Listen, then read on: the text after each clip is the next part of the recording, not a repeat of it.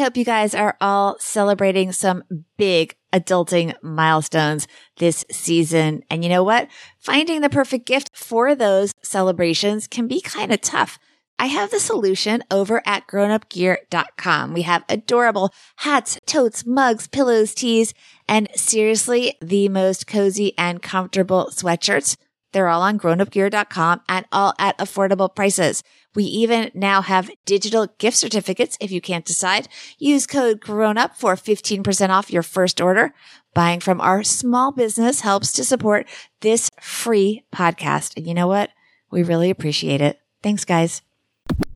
In our research, we see that people, many people do experience guilt around using their money to buy themselves some time, you know, just give yourself a break from that guilt. What we see in our research is that buying time really is a good way to promote your happiness. And if you're experiencing a lot of stress, a lot of time stress, buying time can help buffer your overall well being from those feelings of time stress that can otherwise chip away at your mental health. You're listening to Money Tips for Financial Grownups with me, certified financial planner, Bobbi Rebell author of How to Be a Financial Grown Up. And you know what? When it comes to money, being a grown up is hard, but together, we got this.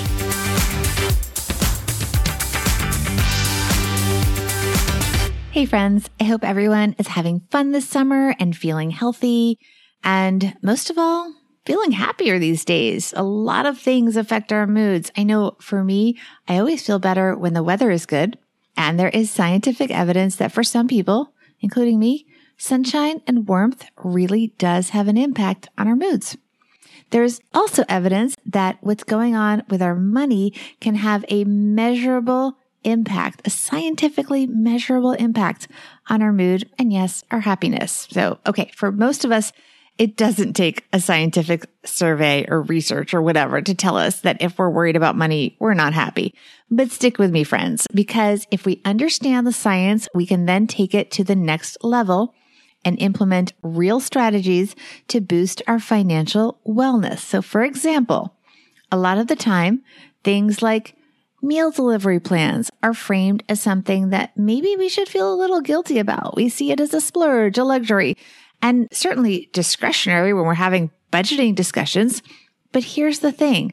Apparently, things that buy us time are scientifically proven to be good for our mental health and could actually be one of the best uses of our money.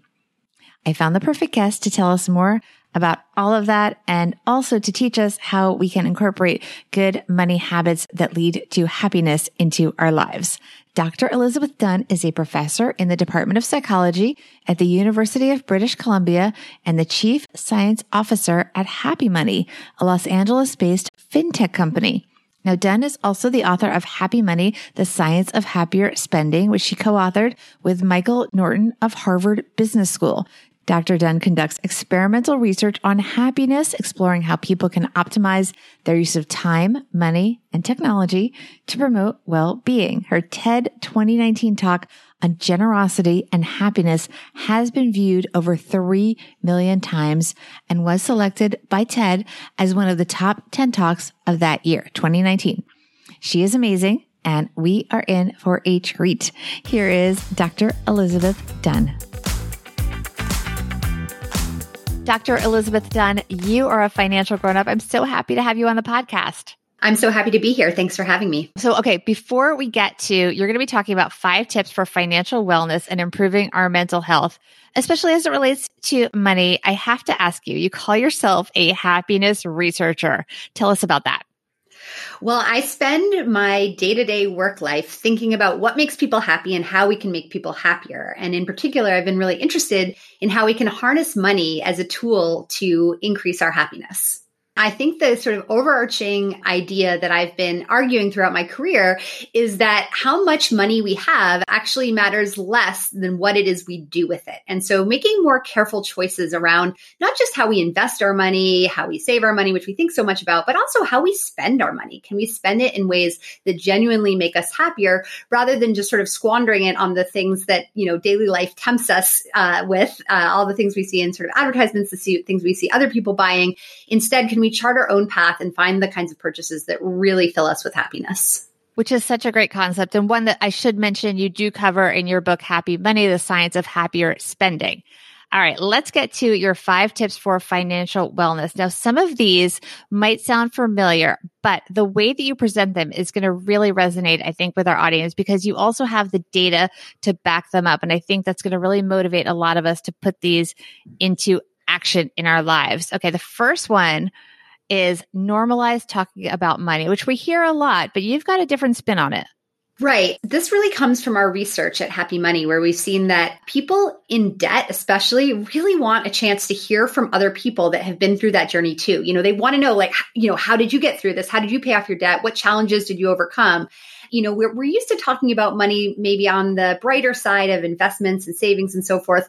But I think it's really important that we start sharing our financial lows along with our financial highs just to normalize, you know, talking about money and just taking away some of the stigma that surrounds debt. You know, we really encourage people to talk about and think about what it is that a rich life means to them. So I would argue that rich really is not about what's in your bank account. It's about what makes you happy and fulfilled in meaningful and sustainable ways. And, you know, one thing we see is that over and above how much income people earn, it really matters how they think about money. Your second money tip is to treat money as a tool. But again, you are reframing the conversation here. Right. So I think very often people treat money as an end in itself so much of financial planning, for example, surrounds how to get more money. So if we shift the conversation to be about how to get more happiness, then we start thinking of money, you know, not as an end in itself, but as a tool, kind of pathway for getting, getting to happiness. We do know that people who have more money tend to be happier than those who have less, but this is mainly because those, you know, people with more money tend to be more able to meet their expenses and stay out of debt. You know, in reality, the amount of money that you have really matters less than what you do with it. And the key here is figuring out how to use money as a tool to boost your mental health and happiness. This holds true whether you have a little money or a lot of money. In some of our recent data, we're seeing just how consistently these ideas hold up across the whole spectrum of income. For example, we know from research that people tend to get more satisfaction from buying time. For example, buying some help with like childcare or, you know, a meal delivery service can really pay dividends in terms of life satisfaction. And from our latest data from Happy Money, we're actually seeing that this relationship holds true again even for people who are living paycheck to paycheck, kind of struggling to make ends meet, it's quite a consistent principle. And even more consistent, we see that people who give, who use their money to benefit others, tend to experience greater happiness. And this is what we see remarkably, even for people below the poverty line. This, this relationship holds true all the way across the income spectrum. And, you know, at the end of the day, that's really why we created Happy Money, which is to help people use their money in ways that support their well-being and happiness and also allow them to build healthier and more mindful habits more broadly around their, their finances. And it's interesting because some of the examples you just gave, like ordering in dinner, are things that we generally think of as splurges and things that we can cut out when we're trying to get control of our budgets, but we shouldn't maybe make those assumptions. That's exactly right. And in our research, we see that people, many people do experience guilt around using their money to buy themselves some time, you know, just give yourself a break from that guilt. What we see in our research is that buying time really is a good way to promote your happiness. And if you're experiencing a lot of stress, a lot of time stress, buying time can help buffer your overall well being from those feelings of time stress that can otherwise chip away at your mental health. How has this changed during the pandemic? Do you have any data on that? I'm curious.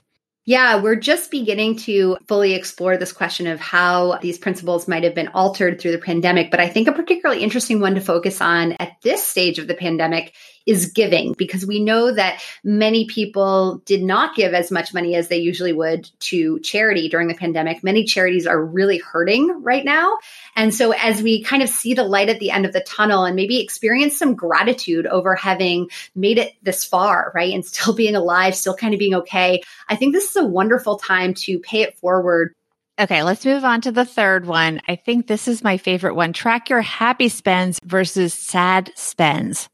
Yeah, so I always tell people to track what you spend and how it makes you feel. So people are used to tracking their spending to try to restrain their spending or know how much they've got. But I say add on how it makes you feel so you can actually decide what's worth it to you and what's not. So really pay attention to how these purchases affect your mood. And then you can start to identify what I call happy spends, these spends that really make you happy, and sad spends, maybe things that used to make you happy, but aren't really paying off in terms of your happiness anymore. And this can help you ask yourself, what actually brings you real joy and what do you regret by the next day?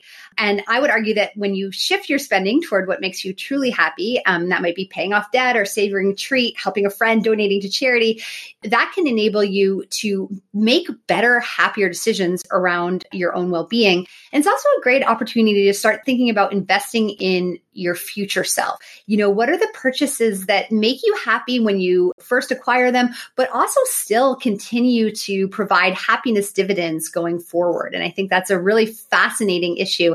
You know, helping people gain better self insight into what makes them happy starts with just paying attention in the moment to what's providing you joy and what's not. I was so glad to see this next one on the list because it really resonates with so many of us coming out of this pandemic. Start small and celebrate along the way with an emphasis for me on celebrate along the way because we really don't know what's going to happen, right? That's right. I mean, this experience of the past year has really made me appreciate the value of just celebrating what's good in the moment. So I recommend when people are tackling a big financial challenge or a big life challenge, you know, start with small, manageable changes, achievable changes, and then do take the time to celebrate those little milestones along the way. Um, so it isn't necessarily about just, you know, achieving your final goal and that's the only time you should celebrate. You know, celebrate each piece of it. So break your big goals into more bite-sized pieces. And, you know, these small steps are going to be a lot easier to form into sticky sorts of habits. Just to give some examples, you could start with little changes like saving $10 a week or maybe giving $15 to a charitable organization that needs your support or try putting an extra $50 a month toward your credit card debt. These are potentially, you know, more achievable changes that over time can actually have a really big impact on your overall happiness. So, um, what we've seen in our data at Happy Money is that even building up a little bit of savings can go a long way in terms of people's life satisfaction. So, uh, we see that people with just $400 in emergency savings reported over 13% higher levels of life satisfaction compared to people who didn't have that cushion. Well, you're removing that anxiety, right? I think that's a huge part of it. So we see that when people have savings, it kind of acts as this cushion that protects them from some of the shocks of unexpected events in daily life and can also just reassure people that they're going to be a little bit insulated. And I think that's one of the big lessons for me from the pandemic is we we just don't know what the future holds. You know, save up some money now so you're ready for whatever surprises the future might have in store. And this last one, I think, is just so essential. And I hope that people take the time and, and really take it seriously. Um, and that is to take the time to deal with your feelings around money because we often get so caught up in life's day to day, we never stop and kind of examine how we're approaching money. That's right. And I think this is probably the most important tip that we focus so much on the sort of objective financial challenges surrounding money itself, but we have to also deal with the feelings that are hovering around those challenges. So, thinking about this, we decided last year to introduce a, a new money mindfulness and stress reduction program that we call Peace, like peace and love. This free course is really neat because it incorporates cognitive behavioral therapy and psychology to help people understand and reduce the impact that financial stress is having on their lives. Um, the fact that it's completely free was super important to me. This is something we are giving away to just help people deal with the financial stress that the past year has created. And what we did was really to try to think about, you know, how could busy people fit this into their lives? As somebody who's got a full-time job and a kid, I thought, you know, could I make this work even for me? Each exercise is really broken down into these small, digestible bites. Um, and everything is personalized to the individual and really designed to build skills for addressing stress levels. And going beyond just combating stress, we also wanted to think about the positive side. So we've got a whole week that's devoted to just helping people promote more positive thoughts and actions to learn how to amplify their positive emotions and get more joy out of the tiny pleasures of daily life, you know, like sitting in the sunshine or eating a piece of chocolate. We so needed all of these reminders. Where can people follow up with you and then follow you on all the socials? Uh, well, my number one tip would be to go over to happymoney.com backslash peace there they can find more about our Peace program, this free six week program to help people decrease their stress levels. Um, they can follow me on Twitter. I'm at Dunn Happy Lab. I would also just suggest checking out Happy Money more broadly. Thank you so much. Thank you. Are you feeling happier? Let's do a quick review of some of the concepts here. Okay. First of all, we want to make sure that we actually talk about money with other people, not to other people, by the way, with other people. And it doesn't mean revealing your personal data. It's more like finding comfort in the discussions and taking the stress out of mutual money decisions. So, for example, if you make plans with friends to go out, think carefully, not just about making sure the place that you go fits your budget, but also fits their budget. So one way to do this is to say that you're going to take control and you'll plan the event or the dining out or whatever you're doing, but give them a few choices and make sure they're at kind of different price points and point that out to them. And maybe in a casual way, be like, we could splurge and do this, or we could be more budget friendly and do this or somewhere in between. And you can gauge their reaction from that. Takes away the awkwardness. I love the fact that Dr. Dunn talks about treating money as a tool, but not as an end in and of itself. So let's focus on how to get more happiness and how money can get us there, letting go of the guilt when you buy time to boost happiness. So yeah, hire that babysitter and go on date night. I didn't do it a lot, but maybe I should have. All right. Track how you spend and how it makes you feel. This is going to help you identify happy spends versus sad spends. I love the way she puts that. Start small and celebrate along the way with an emphasis on celebrating the milestones along the way. And finally, take the time to deal with your feelings about money. And by the way, if you're looking for more info about happiness, definitely check out my recent episode with Meghan Murphy, where we talk about specific ways to be happier and make sure to also read Meghan's book, Your Fully Charged Life, which is a great summer beach read. You'll love the cover, by the way. It's so like the cover itself makes you happy. If you enjoyed this episode, I would love your help. Make sure you are following it on the platform of your choice and make sure you share it with friends. One easy way to do that is just take a screenshot and post it on your social media. And of course, please tag me so I can thank you and I can also share it as well. Growing the show is really hard and your help means the world to me. On Instagram, by the way, I'm at Bobbi Rebell one, B O B B I R E B E L L, and then the number one. I highly recommend Dr. Dunn's free peace course. So go to our show notes at bobbirebell.com under podcast for details. I also provide summaries and full transcripts of the show in the show notes. So please definitely use that resource. It's there for you. It's also free. And of course, we are so thankful and so happy that Dr. Elizabeth Dunn was able to join us and help us all be happy financial grown-ups.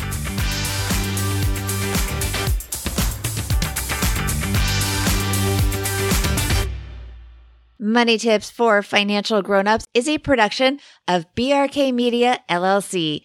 Editing and production by Steve Stewart. Guest coordination, content creation, social media support, and show notes by Ashley Wall. You can find the podcast show notes, which include links to resources mentioned in the show, as well as show transcripts by going to my website, bobbirebell.com. You can also find an incredible library of hundreds of previous episodes to help you on your journey as a financial grown-up. The podcast and tons of complimentary resources associated with the podcast is brought to you for free, but I need to have your support in return. Here's how you can do that.